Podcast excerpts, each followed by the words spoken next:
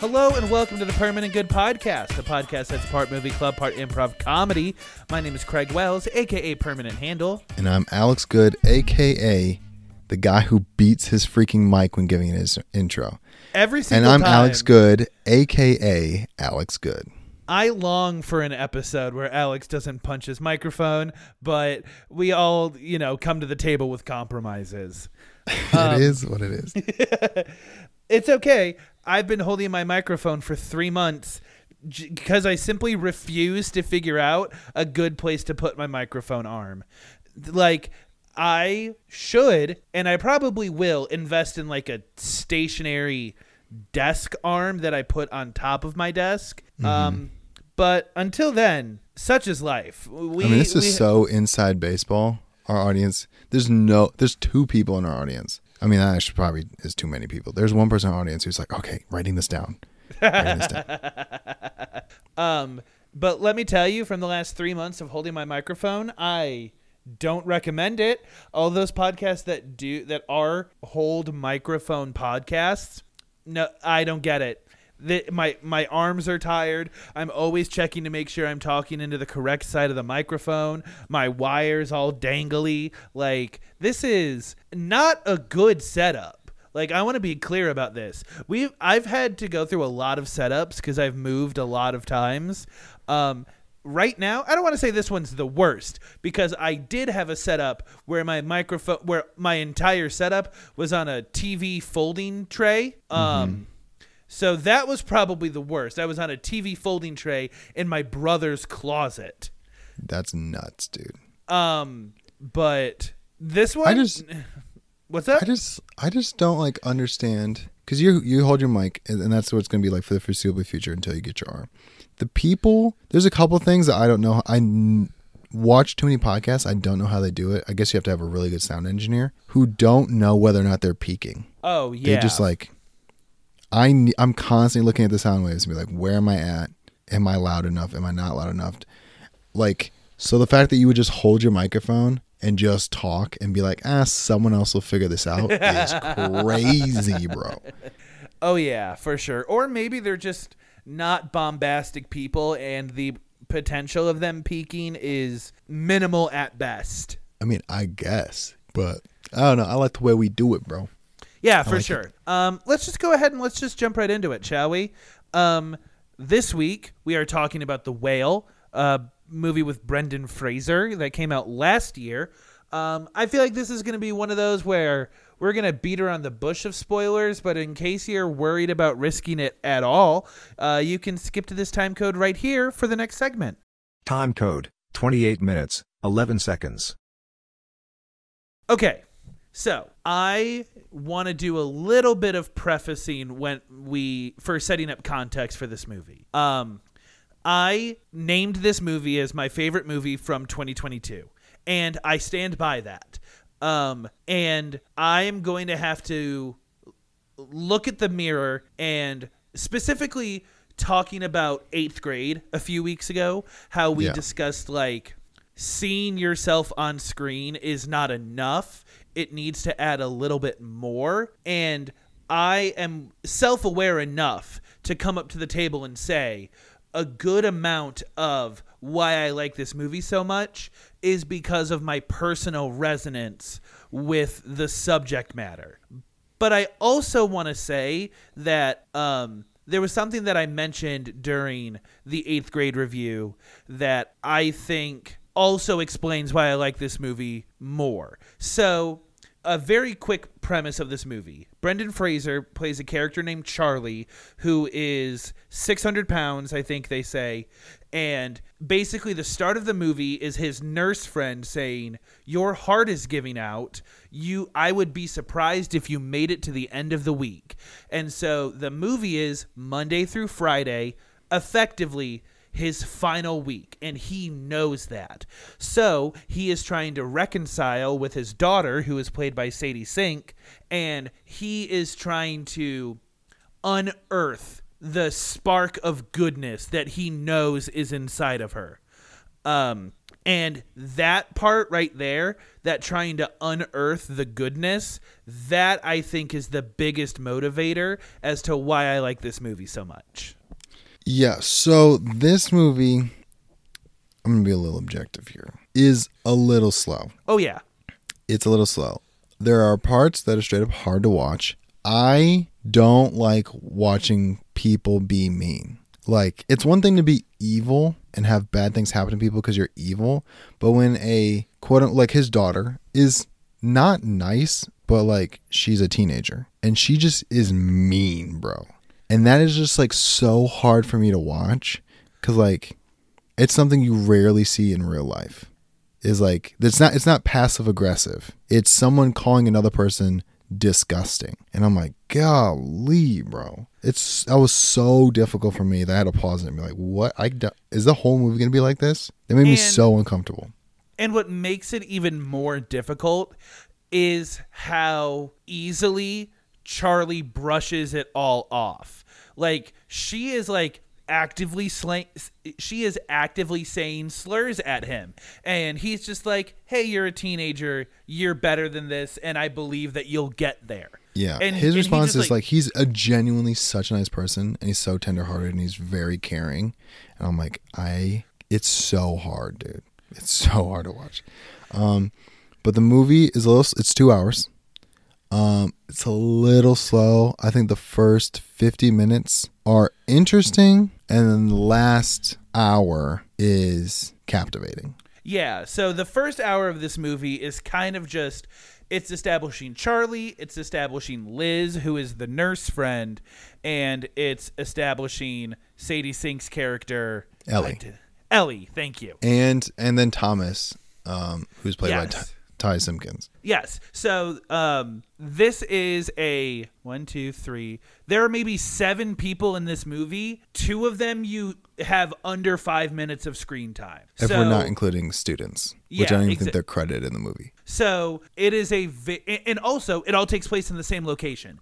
The entire movie takes place in Charlie's apartment. Ninety-five percent of it in his living room. So it's a very closed set. It has a very small cast. Like this movie is based on a play, and you can tell. Yeah, Um, I didn't know that till afterwards. I'm like, oh yeah, this is an easy adaptation. And going through the trivia, um, it says that Darren Aronofsky um, made the aspect ratio of this movie um, four by three instead of sixteen by 9 um, to help encourage the feeling of not necessarily claustrophobia, but like that feeling of like being boxed into a single location. Um, the aspect ratio was made purposefully to help achieve that feeling. I don't know if it accomplished that goal. Like, I started the movie and I'm like, oh, this isn't in a full aspect ratio. It's probably just for the title card. And then the movie starts and it's like, oh, I guess not. And that was the last time I thought about it. Um, but I think something that like I've always enjoyed about this movie is like the respect that everybody is bringing to the table when it comes to handling um, a subject matter like this Yeah, because at no point is other than his health like i'm trying to charlie's weight is never discussed as an amoral action except for like a little bit towards the end but that's kind of a, a culmination of a lot of other things but Yeah. like liz says like hey i'm worried about your health but like nobody's like hey you're a bad person because you couldn't control your weight um right. I think more people, it's evident that's just they feel bad for him that he has to live like this or that he's acting like this. But no one's like you're a bad person. They're just like I, I feel sad for you. especially as he discusses why it it goes on this way um it's very easy to be like everybody has their vices you just have a vice that shows Yeah, dude. Speaking crazy, it's nuts. Um, this movie. Okay, so it, also in trivia, and I saw in a couple reviews. Darren Aronofsky made a movie called The Wrestler. I talked about this earlier on the podcast. A while, like a, earlier this year. Um, these movies are very similar. Um, in a couple ways. So you have a protagonist that has a serious heart condition. uh, the wrestler, uh, which is Mickey Rourke, who is a professional wrestler, like WWE style, um, who's like dealing with heart issues. Um, he had like a fall from fame. He used to be Randy the Ram, um, but now he's like doing smaller shows. And then he also tries to rekindle his relationship with his daughter, who does not like him because he left. And then both movies end kind of ambiguously, where you kind of know what happened, but like you don't know for sure. Um, and both the characters are like very kind, and it just isn't enough. So I think these just are two different lenses of like this is obviously a common issue. These are two how two different people view it, but like that's evident. My thing is in this movie. This is just genuinely how I feel. Brendan Fraser acted world class this entire movie. World it's if I would have been mad if he didn't get an Oscar for this performance. It's insane. The movie as a whole is a normal movie. Yeah. I think it's a normal movie. Um, I don't think it covers anything that's never been covered before. Um, you get to see, you know, relationships. Everyone's had like estranged relationships that's been talked about in movies. You've had people who are separated. That's been covered in movies. Um, there's there's a couple topics that don't come up often. Obviously, th- h- how this movie handles obesity is different. How this movie handles like a rel- religious missionary as a main character that was definitely different. But I feel like everything else, I'm like we're pretty much we pretty much know what's going on. Um, yeah, I would say that Thomas, that the missionary you're talking about, had the most unique arc in this movie. yeah, um, that was weird. because Because usually the unique arc belongs to the protagonist. This is a side character who's going through crazy development. yeah, and so Thomas is this missionary who, um, Saves his life in the beginning of the movie, yes, Essentially. yeah, but like um, first five minutes. and his whole arc is like I got kicked out of my previous mission because I disagreed with how it was being ran. So I stole the money and came over here. Um, but now I'm running out of money, and Charlie is my last hope to save somebody. So this crime that I committed would have been worth it Right. um and it was very interesting to like look at him because like i said the entire success of this vigilante mission yeah. now depended on whether or not charlie would convert or not not even convert but just like bite um Yeah. and as charlie gets like closer to death thomas becomes even more desperate and then there's a point in the movie when thomas no longer needs to save charlie. Like he's able to go home and not face any consequences for what he did. And in his final scene with charlie like it is i would say a very intense conversation between the both of them. Uh, yeah, Uh, for sure. because um Thomas is like, "Hey, you know, your boyfriend killed himself because he was not following the Lord.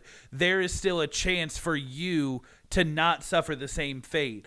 And as soon as anybody, no matter what their walk of life, starts blaming a dead loved one for anything, the gloves come off. Um and uh that was um intense to say the least. Yeah, you get to see Charlie stick up for somebody, and it never happens. Yeah. Um, I mean, he immediately apologized, say, "Hey, I crossed the line." I'm like, whatever, whatever. Like lines were crossed on both sides, so no one's. Charlie has this thing where he just apologizes for everything, and it makes you feel so bad for him because that's his like coping mechanism. He needs people to like him. And he just like is just apologize for everything. Liz is a dope character. I love her. She's probably my. I mean, outside of Charlie, she's better than everybody else. She's Yeah. insane. She's so good. Um, and she is the she i would say she is the only character that you feel mad at charlie for how he treats them. Because um charlie you know accepts a lot of liz's help and you know that's that's their friendship. That's how they you know that's the relationship they've established. But there's a point in the movie where charlie is like hey i'm gonna give ellie $120,000 and Liz freaks out because she's like I thought you didn't have any money. My truck broke down in the winter and I had to walk to give you your groceries. And, I'm he was like, "Well, I offered to pay for it," but she's like, "But I didn't think you had it, so I wasn't gonna take it from you." Also, this the crux of this movie. It comes up over and over and over again. Is he could live longer than a week if he just went to the hospital, yeah. But he's not going to go. And one of his main arguments he tells people is because it's so expensive. But he had the money to go and quote unquote get better, or at least get professional help, and he's refusing to do it. and I th- and that mindset boils down to something I really resonate. I don't want to say this is what I resonate with, but it was one of the hooks that I latched onto is his idea of like this has always been for Ellie. This has always been for my daughter. Like when I watched it the other day, you know, when I watched it for this, like the moment the first moment that broke me like really emotionally was it was one of the times one of the many many times that Ellie is storming out of the apartment is um as she's walking out Charlie is just like in a mess of tears sobbing and he's just kind of like yelling to no one like I want you to be good because I need to know that I have done at least one good thing in my life. Even if that one thing is you i need to know that, I, that like you will carry on and be good without me um and that theme really comes to a head end of second act start of third act and it just carries through the rest of the movie and that's kind of what we were talking about of like the last half being the captivating part because it really opens up charlie's um emotional width and I mean, yeah. yeah. Uh, so there are emotional scenes in this movie. I, and this is well documented, am a sucker for parents and and their relationships with their kids. yeah It gets me every time. It got me before I have kids. Now that I have kids, it hits me like a ton of bricks, bro. So there's there's scenes that made me feel strongly, which is like that one. Where every time she storms off, and he's like, "I'll I'll take care of it. Don't worry about it." And I'm just like, "That's not how this is supposed to work." But you're just desperate to get something from her that th- that's good enough for you. And I just felt so sad for him yeah because I'm like, that's as good as it gets, and that's how strong like your kids' love is that, and how much you love them is. You're like, whatever it takes. I don't care if you hate me, but as long as it keeps you coming, that's like crazy. So that was like, holy smokes, this movie's crazy. At the end, when he's just telling her, that, "Hey, you're perfect, you're amazing," and then she starts crying, I'm like, what is happening? yeah I don't like this. I don't like this. So I, I got emotional for that part. That's what I'm, I would say the last 30 minutes, um, like right when his ex-wife shows up. That's like that's the third act marker for me. And the whole third act is awesome. I just think the reason this isn't going to be like my favorite movie ever is because the first two acts, although there was good acting, um, I wanted more from the secondary characters. I wanted um, a little bit better dialogue. It was believable, but I needed, I wanted movement. And if this felt like a slice of life almost movie, where like this is all very realistic. I love it. Um, but this needs to be going somewhere. Um, yeah and, and, but I mean, like uh, freaking Brendan Fraser, dude. His his acting is insane. So there is another moment from this movie that like I want to highlight because it really depicts um the gravity I think of like Brendan Fraser's performance as well as the active depiction of someone who lives like this where like I think at this point in the movie I think it's like Thursday for in this scene that I'm about to describe and Okay. Every scene, by the way, audience, um, every day has a label at the bottom. So say Monday, and when the day ends, you'll see Tuesday come up next. So that's how they mark time.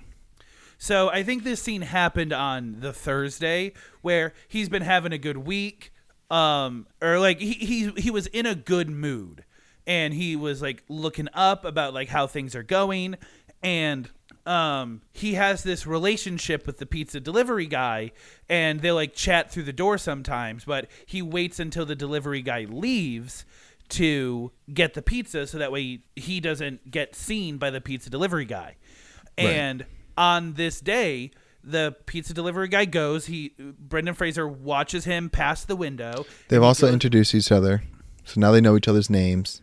yeah Dan, Um, the pizza man, asks him how he's doing, asks him if he needs help, and Charlie's like, "Oh my gosh, what a nice guy. He's actually talking to me like a person." And um, so the pizza delivery guy supposedly walks away. Charlie opens the door, gets the pizza, and he the delivery guy is standing there off to the side, like eyes wide open, mouth agape. Like he probably has the worst visual reaction to seeing Charlie's characters, seeing Charlie's like physicality. He and so like they have this like four seconds of awkward eye contact, and the pizza delivery guy just runs away. Like he was a like he was a he knew he shouldn't have done that. Um, and after that interaction, you see Charlie spiral. You see him throw down the first empty pizza box and like absolutely devour the second one. He opens up his candy drawer, he rips open a bunch, shoves as many as he can into his mouth. And like the reason why that scene, the reason why I latch onto that scene so much is because that is the most relatable part of that movie to I think a lot of people, even if it's not food, it's the concept of like I was in a good mood. I was feeling good about myself. One small five second interaction happened, and now I cannot recover. Now I need to like indulge in my vices as hard as possible and that's the only way I know how to make myself feel better. And watching that was like it's one of the heart sinking moments of the movie. And there are lots of moments like Ga- gang we have not even scratched the surface in terms of scenes that make you feel bad for like watching. Yeah, dude. I was, I was. While you're saying that, I'm like, there was more. I'm like, just freaking. It just weighs on you, bro. So I know we've discussed a lot of like the troubling parts of this movie, but I want to bring it around full circle at the end as we cap this off because when I first saw this movie, I was like genuine, like fountain of tears for, like you said, that whole final 30 minutes. Yeah. And and that movie stuck with me for like a full 24 hours after I watched it and I had to talk about it with like several people before I felt like I had gotten enough about it off my chest and what it really boils down to is Charlie living this less than ideal lifestyle. But for all the negativity that he sees in himself, he doubles that in positivity to Ellie, to Liz, to other people. And that, when I talked about in eighth grade, the idea of showing what I want to be, of showing something that is aspirational, showing something that I want to see myself grow into. That's what I saw in The Whale. This unabashed, unrelenting positivity that even though I'm not okay with my life, I still want to see others do well. That was what really hooked me about like the theme of this movie. And as I walked away from seeing it the first time and again this time, knowing that even though um, Charlie ended up not getting help, Charlie dies at the end of this movie, and you know he's going to die from the second you start the movie. However, when he dies, you know that he dies as happy as he can be because all of the parts of his family that he cares about are falling into place. And that was what mattered most to him, and that's why I liked it so much. Yeah. Um, for me, the last 30 minutes does a lot of heavy lifting this movie. Otherwise, Yes. you're just seeing a bunch of great acting. Um, that being said, when I finish this movie, movies stick with me hard. Every single movie. I mean, I've gone on record. If a movie ends badly, I have to watch another movie to stop thinking about it. This happens for every movie. Um, this one, I'm like, it's already too late. I just went and had to hug my kids. I'm just like, I had to cuddle them and I'd be like, okay, my relationship with my kids are great. Haven't gotten this far with their teenagers. They don't hate me. I'm still here. I'm like, let me just freaking call. I'm I'm using my kids as like therapy dogs, dude. just like calm me down. But yeah, super good. of- yeah. So, um, Your score's gonna be higher than mine. That's Yes. fair. This is a good movie. I don't openly recommend it to everybody. Um, and I think there are parts that it does some parts really well, it does some parts okay. But it is a good movie. So I'm at a little bit of a crossroads because I, you know what? I'm just gonna bite the bullet. I gotta say this movie is one of my tens because simply because of the way it like changed my emotional purview towards myself and a lot of people around me. And when a movie like I walked out of that movie and I'm like, that movie changed my life. And if a movie and if I walk out of a movie and it changes my life, then it's gotta be up there. And I'm thinking like, do I give it a nine? Do I give it a nine and a half? And if I'm debating if it's a nine and a half, f- it, it's a ten, okay? Yeah. um, man, I'm missing like such an asshole. It's for me, it's a seven point two five. It's a straight up good movie. Yeah. But not all parts of it for me are good. Some of them were I it was hard to tell the direction it was going sometimes. I feel like some arcs were better. Charlie's arc awesome. Ellie's did a spike there at the end. Um it was gradual and then it spiked at the end. A lot like- of her arc happens off screen, which is a little Yeah. annoying. And then um I I hated his ex-wife. yeah. Which is Yeah. weird because like she's not a bad person, but I don't know if it was the dialogue or her acting. Something felt weird the whole time. Liz I- was I- awesome, and then um, the kid Timothy maybe that's not it. He he was weird. I liked his character kind of because it's something you don't see very often, but like that was just points for novelty. Sure. Um, I would. So I will say that a lot of what will make this movie good or great, the difference between good and great, is will come down to your resonance with the subject matter, because it it does a very detailed job. It does a very respectful job. But at the end of the day, if you don't think that a deep dive into that lifestyle is um, very interesting, then, like Alex said, the thing that you're going to be clinging on is the acting for the Yeah. first 45 minutes. The fact that it's very believable. Um, that being said, this movie got nominated for three Oscars and won two of them. yeah. So- um, It's objectively a good movie. It's just Yeah. how good do you think it is? and that audience is for you to decide. Um, but let's move on. Um, Alex, what are we doing for our improv segment? We're doing the switch glitch, bro, because it's my favorite improv we do. It's crazy that we only started doing it like a couple months ago, um, because it's amazing. It's when audience, if you're new here, um, because I talk about this all the time, it's or if when you're Craig and you forget segments. right, uh, and I forget so many segments. It's when we start a scene, and then about every thirty seconds we switch characters. Oh my god, I forgot. Oh so we're god. constantly watching the clock and usually one of them has to have an accent so we know who's who or something like that and we're constantly switching characters every 30 seconds Okay, I think we decided that 30 seconds was too short. But 45 seconds is a weird amount of math to be doing. yes that was the And, uh, problem is we did 45 seconds the first time and like well now when do we switch next Okay, so do we stick with 30 seconds and just assume there will be a little bit of grace period on either end? yes Okay. Let me but i will up- say switching characters in the middle of a sentence is so much fun yeah. that like i don't know we can yeah we'll do 30 seconds but with but definitely be before 40 Uh, the sweet Um, spot's like 37 but i'm not doing that math Yeah, that's crazy. Um do you have a scene? uh i just not checked myself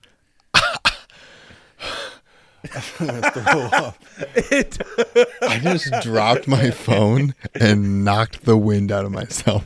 it took me a second to process what you said. Oh, oh my gosh. 166 episodes now. That's never happened before. Holy smoke. Oh my god. Um, hey, I'm starting to think that maybe that we've just done every scene possible. Oh, for sure. But I think next we should do um an EMT in the back of an ambulance with a patient. Okay. Um and the patient doesn't just want to describe what was happening um where they got this injury. Okay. Um I want to be the patient Sweet. first. I First. I, I, uh, You can be the I, patient for right I, now. I claim dibs on a character, completely forgetting the the premise of the bit. All right. All right, we're about 5 minutes out. I need uh, did you are you have you taken anything? Um. Ooh, man. D- do you promise not to tell? Now, there's a couple people you shouldn't lie to. Your doctor is one of them. You got to tell me everything. Okay, so I'm gonna be honest. I did smoke a little. Uh, I, I, had some Cubans. I had some Cubans. Um, I took several shots of just straight tequila. Um, I I had an Adderall. In all transparency, um, I I do have a nicotine patch because sometimes I feel like cigars don't have the buzz that they used to. So there's that. Um, you know, I think I think that about wraps it up. Um, maybe a couple things. Maybe I'm forgetting something or or another, but that's pretty much it. Uh, Oh, I remembered what I forgot. Um, yeah, I uh, shot up. I, I, I, smoked a little crack. Um, I crushed some Vyvanse um, into some water, and I drank it like an Alka Seltzer. Um, I had four four locos, which I think is sixteen locos by that math. Um, I had two Prime Energy drinks, um, and at a certain point, I just started like rolling around in mud because I felt like that was going to do some good for me. Um, I injected water a few times because I felt like I needed to flush my system. Felt like the crack was going to my head. So, um, yeah, just like went to the sink, put the syringe in the in the in the water, and just mainlined it. I felt like it cleared me up, but I got the chills, so I kind of stopped doing that. And then I went to the fridge and I had like some diced watermelon. And I'm like, okay, so the water in my veins isn't doing good. So I'm going to put some watermelon in my stomach to like cancel it out. Um, I don't know if it really had the effect that I was looking for.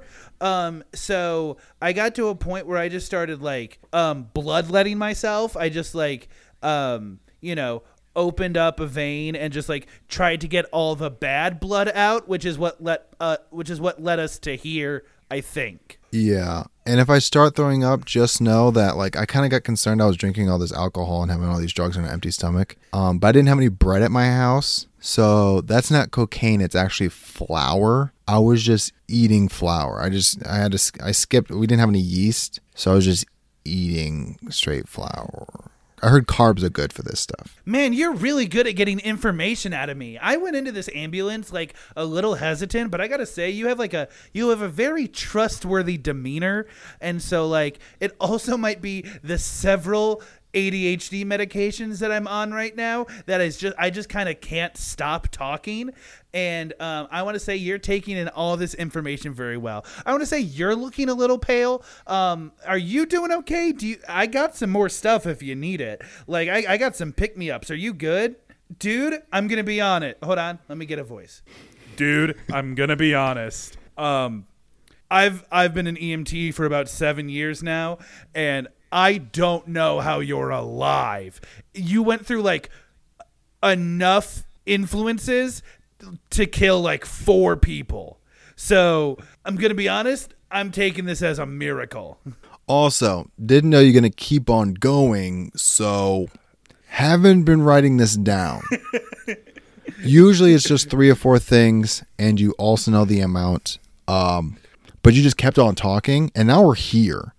So uh, I guess I'll just let you out. We're gonna roll you in. Um, try to stay conscious, and then you're gonna have to repeat the stuff to the doctor because that that was a lot of stuff. Now, normally at a time like this, we would, uh, you know, start you, we'd hook you up on an IV of fluids, but it sounds like you already did that at some point. So I don't know if what we do is going to be very helpful in that regard. So, um, I'm, I guess I'm to have to tell the doctor to like come up with something else. Um, I'm gonna be honest. You are the most unique patient that has come across my ambulance bed.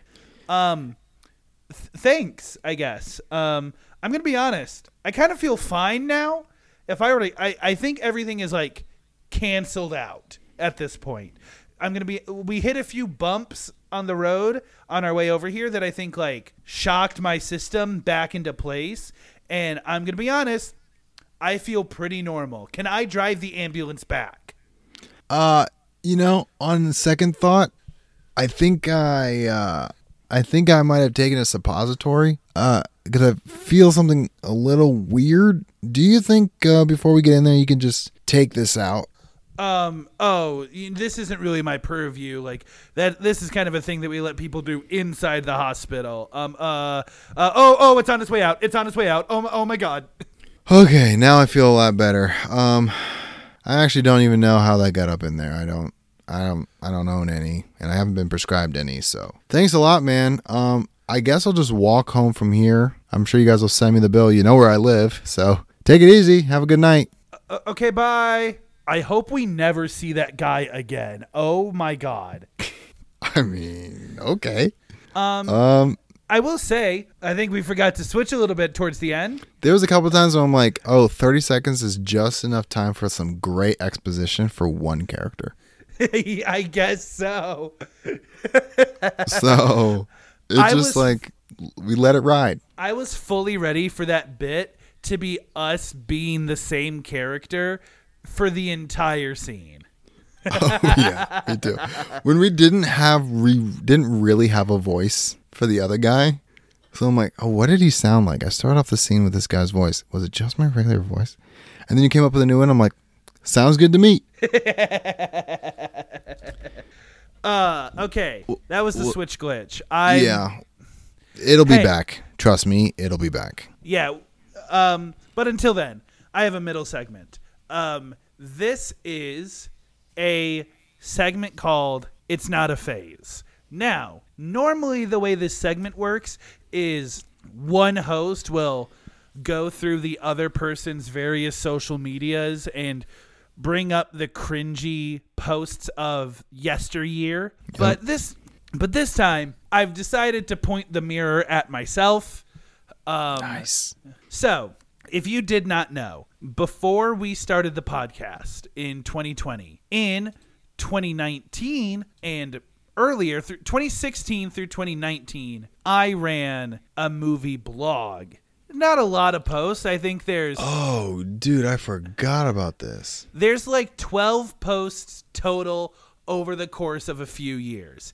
And the main purpose that this blog served by the end of the time was it was a collection of my top 10 movies from any various year. Now, I was not good at crit- critiquing movies until mm, I would say maybe episode 50 of this podcast. So you can only imagine what uh, prepubescent Craig had to say about movies. Now, this is going to be a little bit of an ongoing sub series where we're going to look through my top 10 movies of any given year, recognize how wrong I was, and maybe try to amend it with some better movies from that year. Nice. Um, so I'm putting in the general chat of the Discord the link to this specific post. Um, so that way you and I can both go through it together. Now, I'm not going to read the reviews for these movies because they're bad and unnecessary, but we will go over them uninterrupted and then we'll double back with some thoughts and try to fix it. So, these are my top 10 movies of 2017. Number 10 is Going in Style, that Zach Braff directed movie with Michael Caine. Morgan Freeman, and Alan Arkin. Number 9 is Logan. Number 8 okay. is The Last Jedi. Number the fact that you have these in order is weird because most people don't have an order. So this is throwing me because when people put in an order, they've thought about it. Oh, and I did. Um, okay. But so number eight is The Last Jedi. Number seven is Spider Man Homecoming. Number six is Thor Ragnarok. Number five is Hitman's Bodyguard. Number four is number four is Wonder Woman. Number three is Baby Driver. Number two is Gifted. And number one is The Greatest Showman. Now, that top three, I'm going to be honest, I stand by that top three. Yeah, those are good movies. However, the rest of the list is in shambles. Shambles, I'd say. It's. I mean, I'm gonna have to. I mean, we can just do a freaking deep dive because Baby Driver, great movie. I mean, I. It wouldn't be in my top ten, but is we've talked about it quite a few times on the podcast. That's freaking fire. Greatest Showman, great movie. It's not. I can understand why it would be someone's favorite movie. How Wonder Woman made your list is beyond me. And why is it so much higher than Logan? Dude, I. D- okay. So I have never been an X Men guy. I for which is weird. Like I've seen all the X Men movies, save for like the last two, like the bad ones. But like I had a spring break where we were doing like a long distance road trip, and so like me and my girlfriend at the time just like watched all the X Men movies in the car. And for some reason, like I think it was because I was 18 and I hadn't watched enough movies yet. I hadn't watched, and you know, Logan is the filmiest superhero movie aside from like Watchmen or something like that. Um, and I think that I just like did not have the cinematic vocabulary or expectations to really appreciate what Logan was. And Wonder Woman was, hey, here's pretty lady swing big sword, and also Chris Pine. Um, and I think that that was just enough to satisfy my popcorn monkey brain. Um, Okay, but these are just movies in 2017. Correct. So these are not movies of all time. It's just 2017. I'm gonna while we're talking, I'm pulling up a different list because and that's so freaking the uh, and so the other movie that I wanted to talk about on this list that I understand why I put it here is Hitman's Bodyguard. Um, okay, I want to know your defense of this movie. So Hitman's Bodyguard. Yeah, remember I was 18 when I wrote this. Um, remember, remember, remember. It was one of the first like R-rated action comedies that made me laugh, had cool action in it. And you have to remember this was right on the tail of Deadpool. So like Ryan Reynolds and Samuel L. Jackson had a chemistry that like had not been oversaturated yet. So mm-hmm. I think that I latched onto this movie. Not I didn't latch onto this movie, but I remember watching it in theaters and being like, "This is a strong comedy." And I'm seeing it in theaters of my own independence. No one recommended this movie to me. I like just thought it was cool. I went and saw it and I liked it a lot.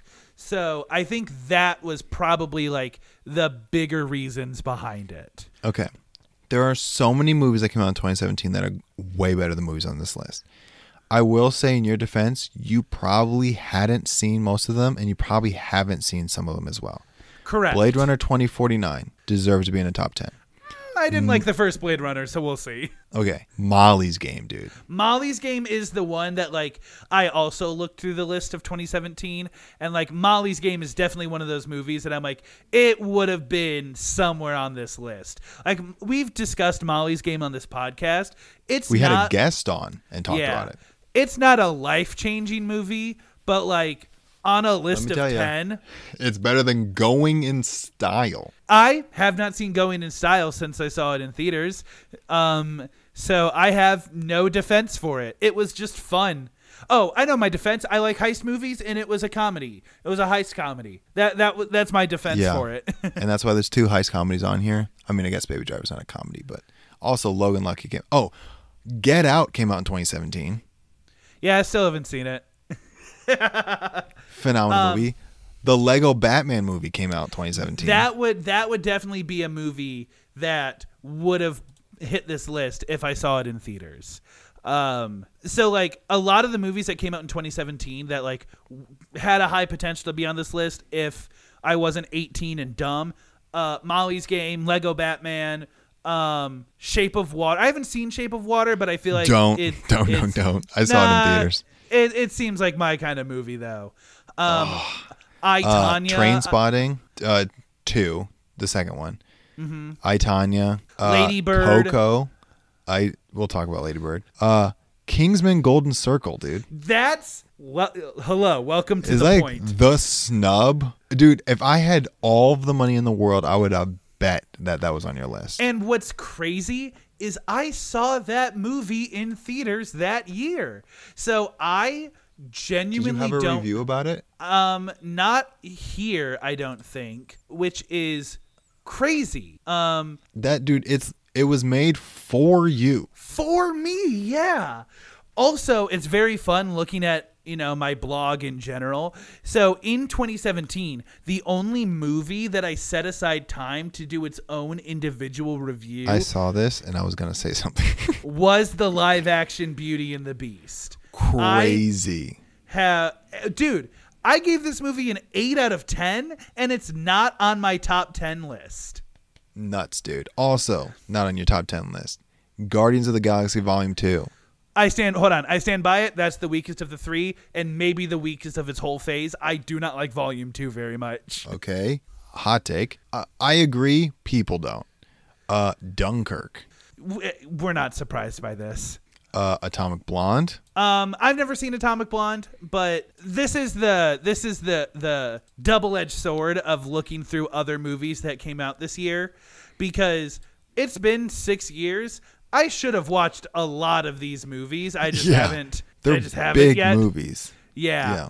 Like um Lady Bird and Shape of Water, like all these potential movies that should be on this list, I still haven't gotten around to seeing.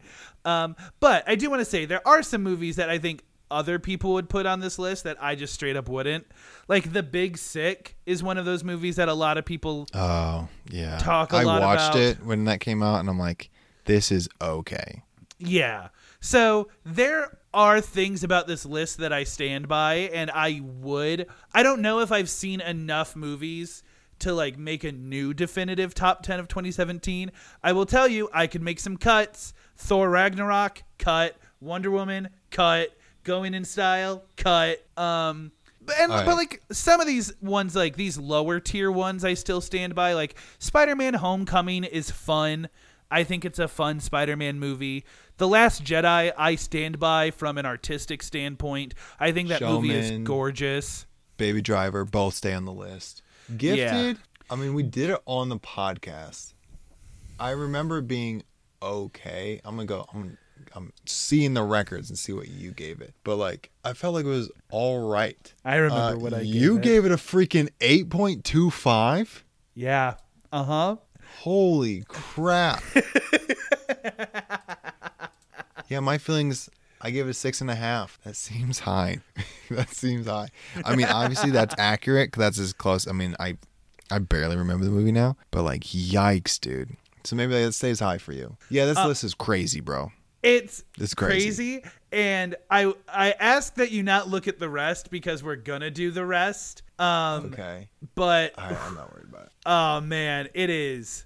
Whew, it it is um a trip. Again, I do. It's fun looking back at stuff like this because I look at that and I think I. It's nice to see that my opinions change because if one if my opinions are the same as they were six years ago then i have not been taking in everything that these movies are giving me. Um, and so it is nice to go back and see like hey these popcorn movies like going in style and hitman's bodyguard it's fun to be with them. And I don't want to knock those movies for being what they are, but it's nice to know that if I were to remake that list, they would not be on there. Yeah, I- it's, I have um, changed. It's one of those things where like there are movies worth going to see in the movie theater, just because it's an event. It doesn't need to be great for that to happen. I saw the Emoji Movie in theaters, which also came out during 2017. So did I. Um, saw it in theaters, and I'm like, sometimes you just gotta do it for the bit, and sometimes it's just fun to see a silly movie in theaters.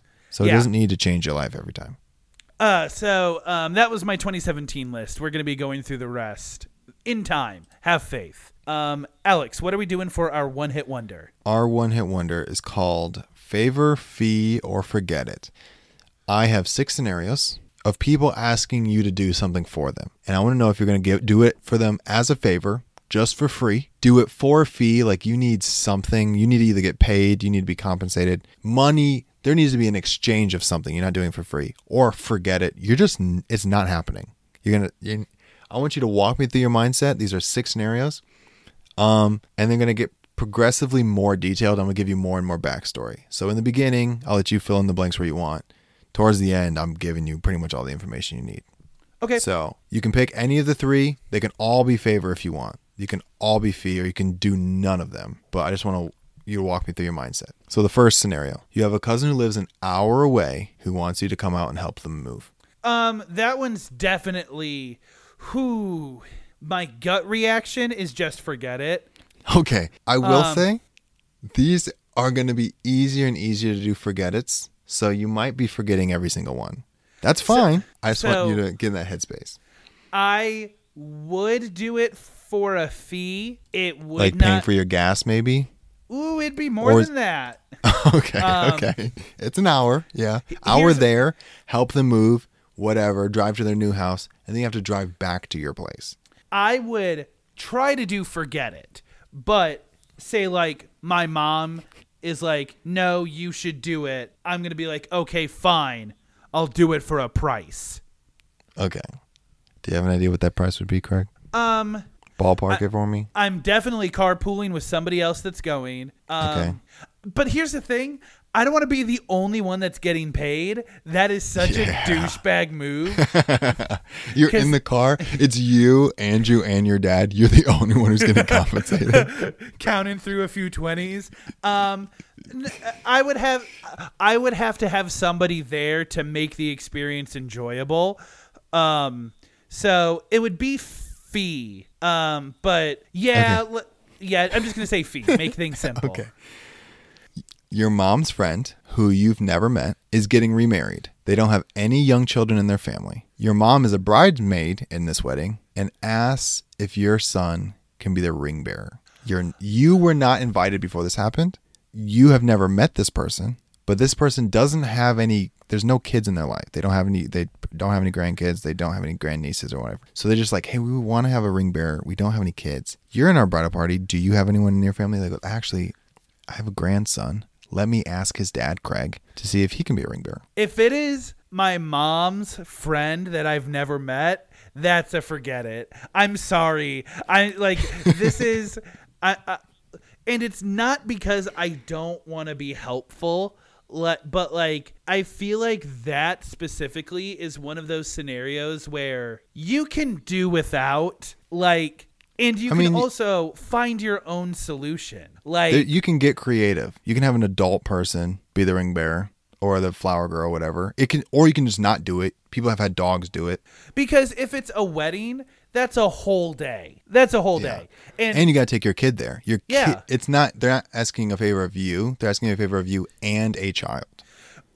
and let's be clear they're not asking a favor of me they're asking a favor of my kid but guess what my kid can't do anything independently Yeah. Also, they'll the kid has to do everything you tell him to. So the kid, this is kind of you're gonna ask this kid.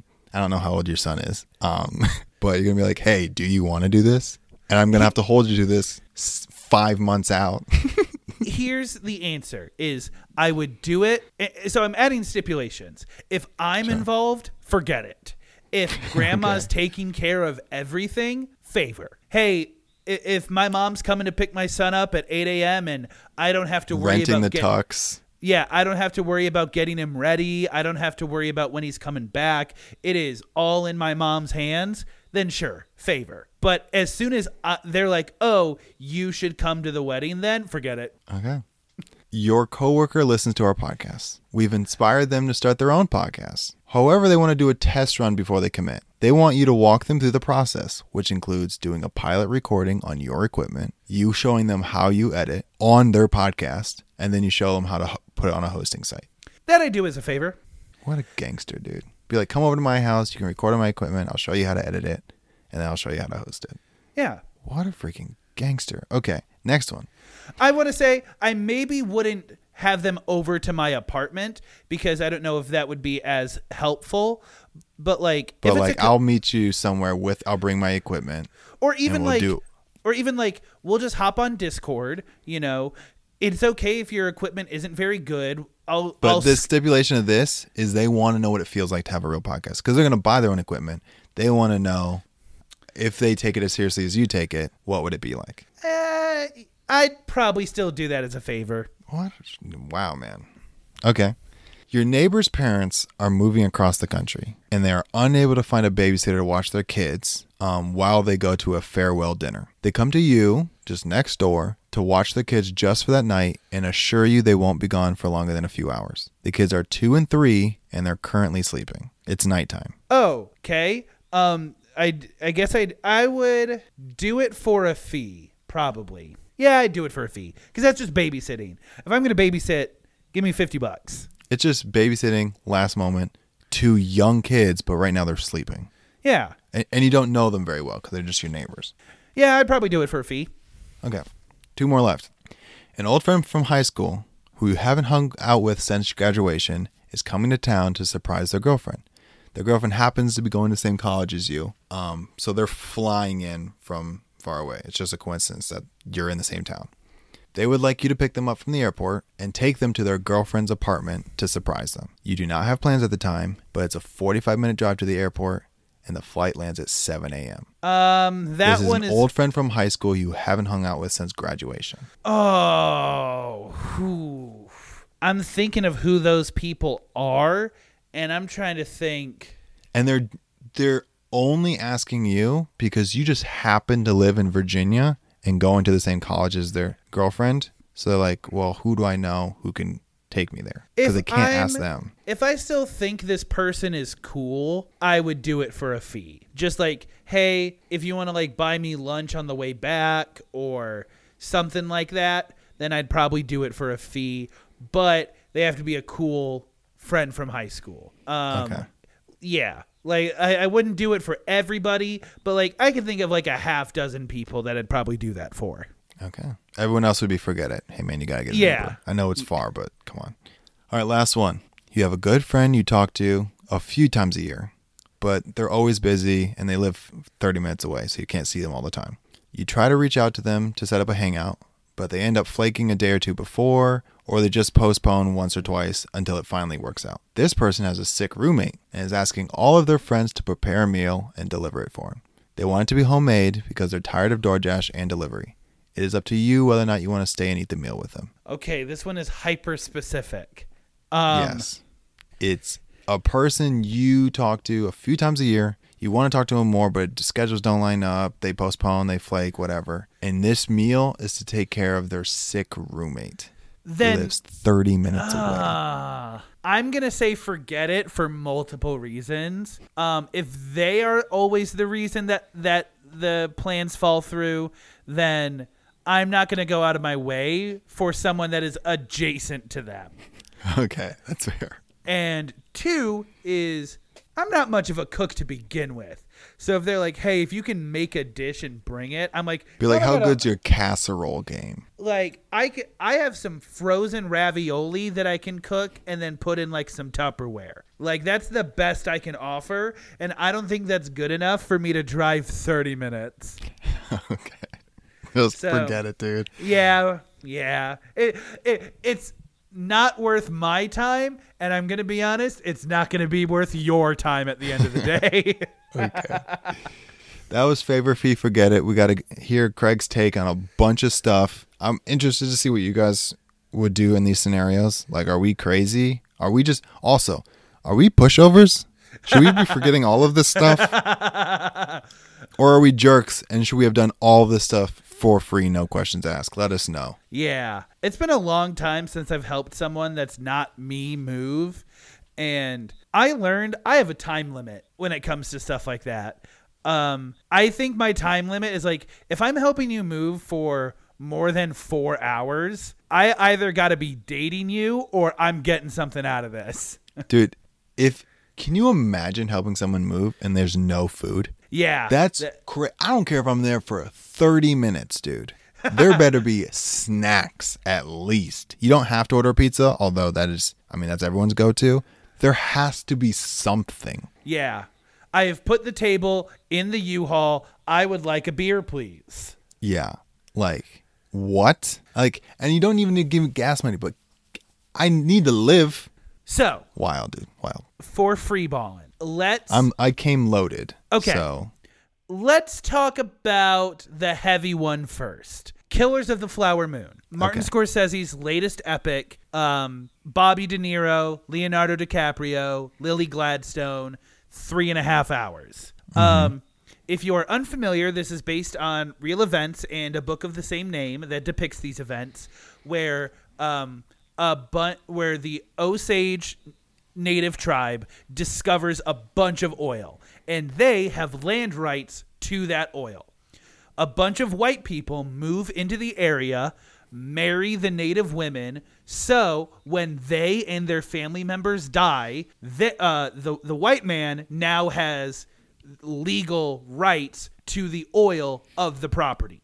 So it was this whole like scheme to effectively take more land rights away from the Osage people. And there were a specific diabolical group of people that would go out of their way to kill these native people so their didn't wives wait till they died.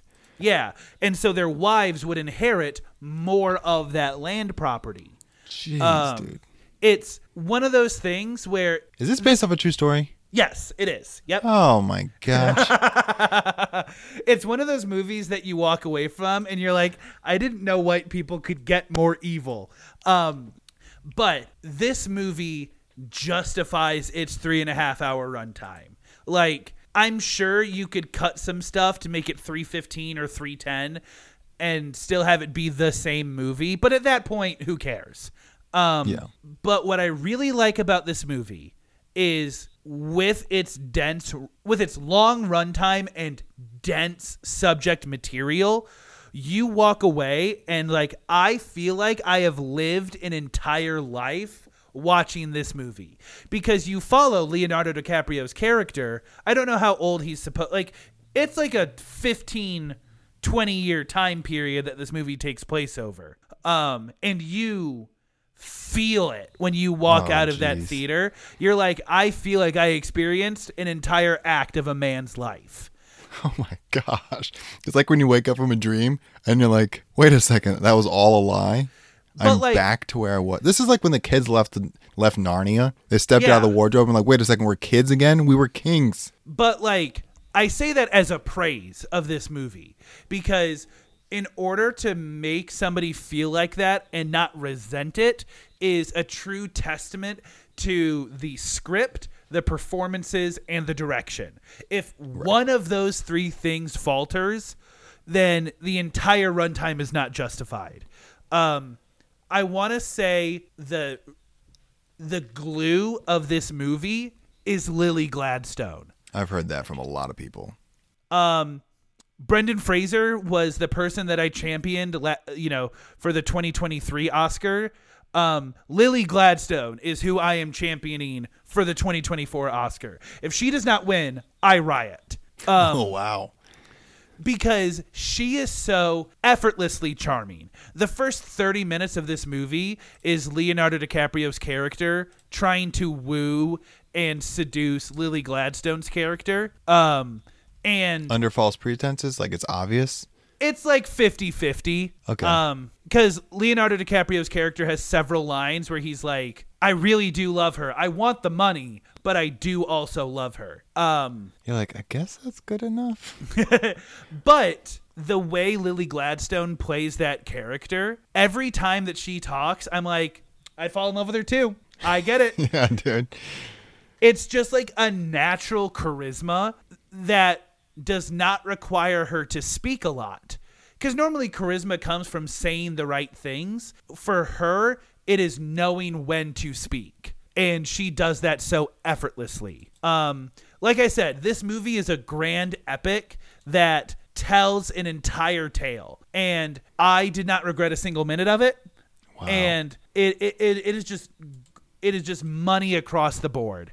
Um, I think that there are some performances like I a lot of people were saying to the lead up to this movie that Leonardo DiCaprio and Robert De Niro both give the performances of their career. Yeah, that's what I heard.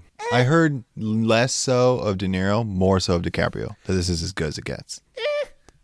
You know, Wow. I wouldn't say performance of their careers, um, but like it's up there. But pretty good. Yeah, but pretty good. Yeah. Like it's not a genuine knock. I'm just saying everybody They were in some. know, good, they were in some good stuff. Yeah. Um, so I think I would probably give this movie an eight and a half. Well, I have to see it, Yeah, you gotta. If, If- you are a Scorsese guy, and you're The- not, and you're giving it an eight and a half. yeah, this movie, I would be surprised. I would not be surprised if this is in people's top three Scorseses for the rest of time. This movie. What's another movie that before this movie came out? Oh, Departed. Oppenheimer. A lot of people Oh. said this is the movie. Oppenheimer had a lot of stuff on lock until this movie came out, Correct. The and now it's competing with everything. So I still think Cillian Murphy deserves that Oscar a hundred times over before Okay. Leo does for this. Um, but yeah, I would say cinematography and practical cinematography, effects, directing. and lead acting are probably all going to stay in Oppenheimer, but everything else is going to be a fighting tooth and nail. Oh, dude, I think it's just gonna be yeah between the two of them, just back and forth, back and forth. What you got? Um, I watched Ladybird, bro. Oh, all right. I actually watched it. I've I'm sticking this month mostly to A24 because I'm like this is the month that we're knocking all this stuff out. So I'm I'm grinding through A24's catalog. Um, I watched Ladybird. It's not for me. It's good, just like I'm not the demo. You know. Um, it's about a girl who goes by Ladybird. Her name is Christine, but she's like, why do I? Our parents picked our names before they knew us. Like, why can't we pick our own names? That's weird.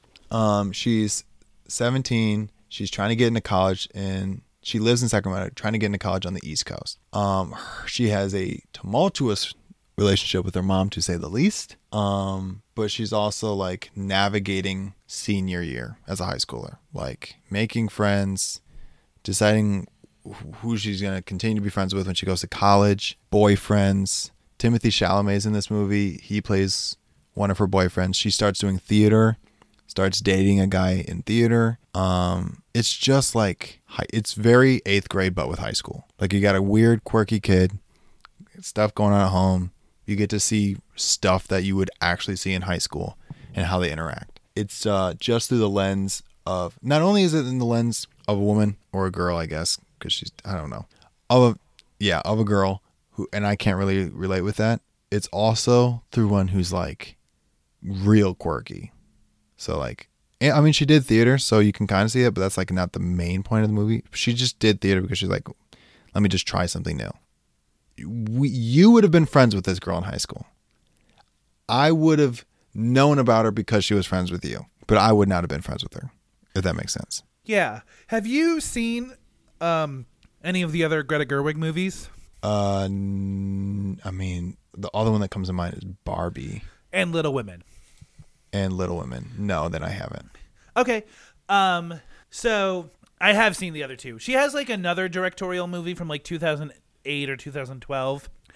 But a lot of people consider like the Greta Gerwig big three being Lady Bird, Lady Bird, Little, Little Women, Women, Barbie. and Barbie. Yeah. That So yeah. Um, I am interested in Lady Bird because I think it is the one out of the three that I would like the most. Yep. Um, I can tell you. It. I mean, it takes place in 2002, but I'm like, dude, this is right up your alley. you But- would dig it. because Little Women, um, I liked it, but like I didn't care for the source material very much. So like, it, it, watching Little Women was like, this is the best version of this source material. Um, and I think that Greta Gerwig is good at doing that. You know, because like the same thing happened with Barbie, where it's like, I don't know how you can make this kind of movie better than how you did it. And Right. I'm gonna say, um, with Barbie, um, a lot of Greta Gerwig like behind the scenes interviews have been floating around on TikTok. Um, I could listen to Greta Gerwig talk about movies forever. I'm gonna have to look her up now, dude. she's one of those people that's just like the way she talks you can tell she is so passionate about um the Just, like, human making? experience well Okay, yeah. uh, how movies um, represent humanity and like Mm-hmm. how we use movies to express life and you know so it's okay to live in the concepts of movies because movies are made to reflect life it's kind of her vibe you know i'm not quoting It comes her. off in this movie, dude, hard yeah for sure. um Uh, and so just every time she talks it's like i could listen to her talk for hours um uh, this is obviously a good movie. It's not for me. It got nominated for five Oscars. Um, yeah it put timothée chalamet on the map Yeah, he plays her second boyfriend. It's just like, uh, yeah, it's a good movie. I'm giving it a f- six, seven, five. okay Um, Craig, you're gonna love this movie. i should watch it soon then yeah, you should watch it. Um, I want to knock two out real quick. I watched um, The Guilty with Jake Gyllenhaal. Um, I know that Oh, you. dude, great movie. Um, good movie. Um, Yeah, I said movie. great, meant good. Um, that movie is really cool when it's not trying to be a movie. Um, when he so it's it's a movie about a 911 operator. Long story. It's he's a 911 operator. That's all you need to care about. Um, and yeah, and he is on the phone with someone who gets abducted and he is trying to work with the other departments of emergency services to find this woman and basically it's watching him yell into a headset to overcome the these red tape obstacles to try to save this girl's life um, it becomes a lot more than that. There are plot twists along the way, but every now and then the movie's going to be like, "What about the backstory of this 911 operator?" And I'm Yeah. like, "I couldn't care less." dude. He's you just like, reminded me of that. As soon as you corrected me and said it's a good movie, I'm like, oh yeah. There's a whole bunch of stuff going on when he's not on the phone. And I understand that the purpose of that is to like break the tension, but also add more tension because you're also waiting for more phone calls to update you on what's going on with this girl. I'm not saying they didn't serve a purpose. I'm saying I wanted to watch him yell into a headset. Yeah, dude, Jake- that's not what we were there for. The fact Jake- that he, Jake I- Gyllenhaal say is so exactly good at what you were gonna say. He's so good at it's ex- yelling. yes, it. I'm like, do you know how good you have to be where you just talking on the phone is captivating, and we're like, we don't need to see anything else.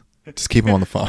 Yeah, dude. Jake Gyllenhaal is like one of those sleeper actors where like you don't think of him when you think of oh who are my favorite actors, but then whenever I see him in something, I'm like, yeah, you go, Jake Gyllenhaal. You deserve to keep that scarf. Um, and the other one I want to hit real quick is I saw the Marvels. Um, Okay. I don't I'm know if you- interested to hear what you. I've only seen how the internet responded. I don't know if you can tell by the everything about me, but I am a Captain Marvel defender to the day I die, babe. Um, so you could expect that I would have had a positive reaction to the Marvels. Yes. And I did. That movie rules. Um, so I'm gonna say the object. I'm gonna say objective, but like the more broad reasons why I think this movie succeeds, and it's because it's not trying too hard. This movie knows was what it is. It is a sequel to Captain Marvel, and we're showing Miss Marvel on the big screen. That's all we need. And you know what? That's all it does. Um, the fight scenes are really cool. Also, a lot of people complain about Marvel CGI. You can't tell on this one. This one has this one's good. Gotcha. Um, this one stays within its limits. Um, and it's an hour 45. It's not a long movie. So they accomplish a lot of character stuff.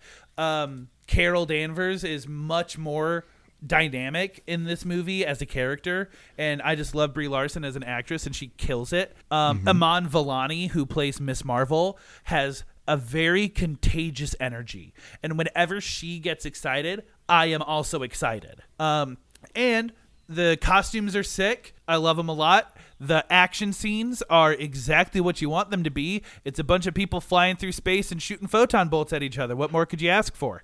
Um, Nice.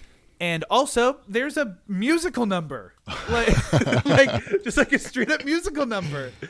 Um, Jeez. so um this is i went into this fully expecting this to be the last mcu project i cared about um i would follow iman Vellani and kamala khan to the ends of the earth. Um whatever they do i'm cool with it. So um i would give it you know as far as mcu movies go like seven and a half. I like this one a lot. Okay, I'll do two more. Uh, so following up Brie Larson with some more Brie Larson, I watched Room, yes. Another A24 movie. Uh, had to split it into two. Uh, yep don't blame you because um, the end, the middle of the second act is so nerve wracking. I'm like, if I'm gonna sleep tonight, we have to stop because if this gets worse, I'm gonna I'm gonna have some problems, dude.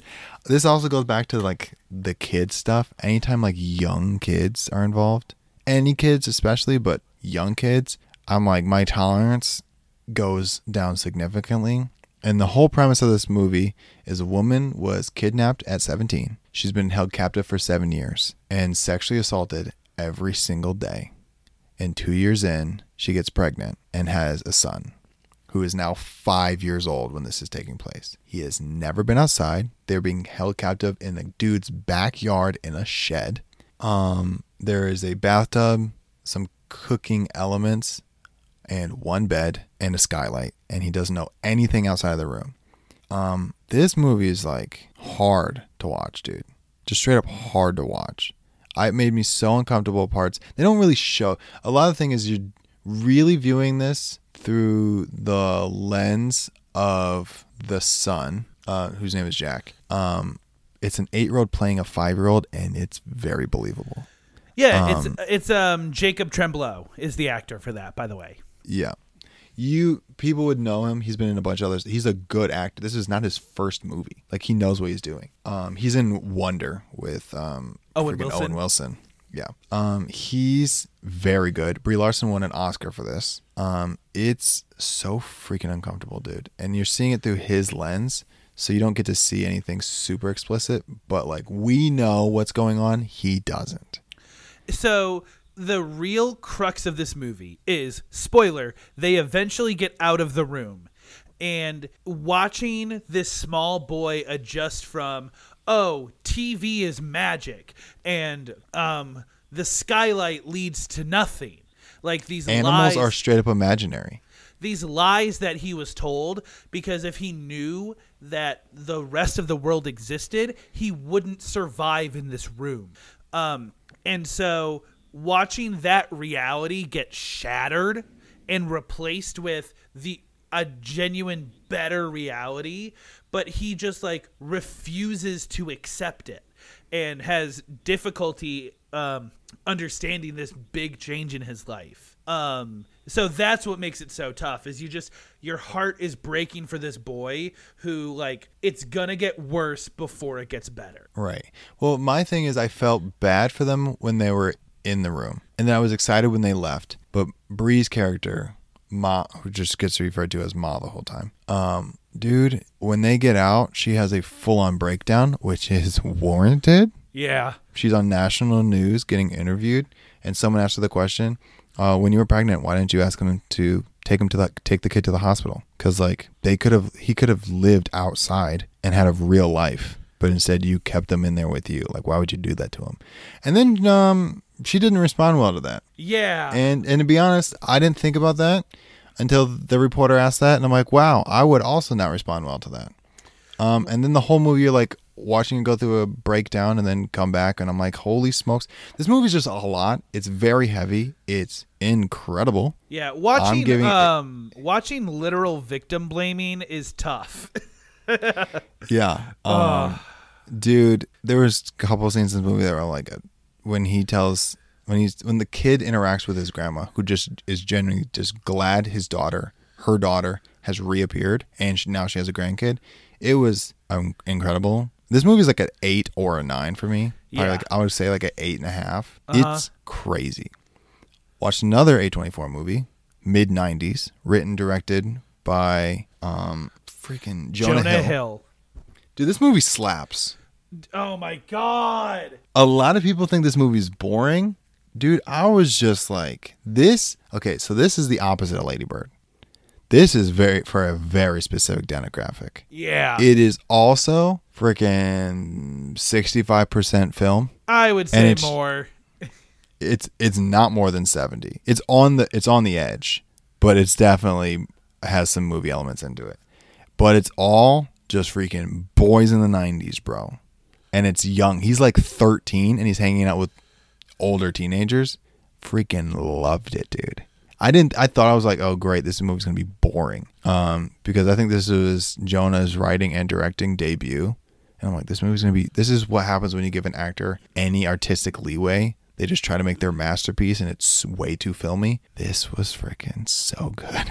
I loved it, dude, and I laughed out loud for a few parts. And there's parts that were hard to watch, and some of it was just real life, and I dug it, dude. I didn't know I was gonna like it this much, and I freaking loved this movie. Um, it's an eight for me, man. I, it's literally just 13 year old boy tries to fit in with a group, can't find a group to fit in with, has an older brother that beats the crap out of him. He's 13, his brother's like 17 or 18. Beats the crap out of him. It's just the two of them, raised by a single mom, and he joins a group of skateboarders. That's the entire movie. Whole thing takes place like 1994. It's freaking fire. I liked it. It's rated R for a reason though. Um, and this is not Craig's kind of movie. This is my kind of movie. And I don't know who I recommend this movie to. So don't watch it probably. I think most people won't like it, but this is right up my this hit all the freaking check marks, bro. I could go into why I don't like this movie. I haven't seen it in four years, so I don't have all the facts, just the feelings, and we don't have time. I don't care. We're going to talk about this offline. Not on the podcast, we're talking about this. okay, sure. I also have another movie, but we've been recording for a while now. Yeah, this So episode's gonna be this episode's gonna be longer than our actual catch up episode, but such is life. Um, Alex, what are we watching next week?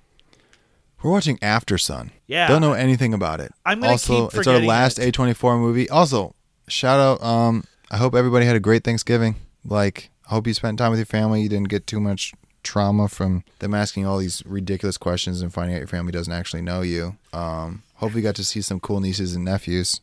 I miss mine, but uh, Whoa. they- yeah, let's get let's yeah. I mean, I'm I know all the people that listen to this for the most part. Like we know these people.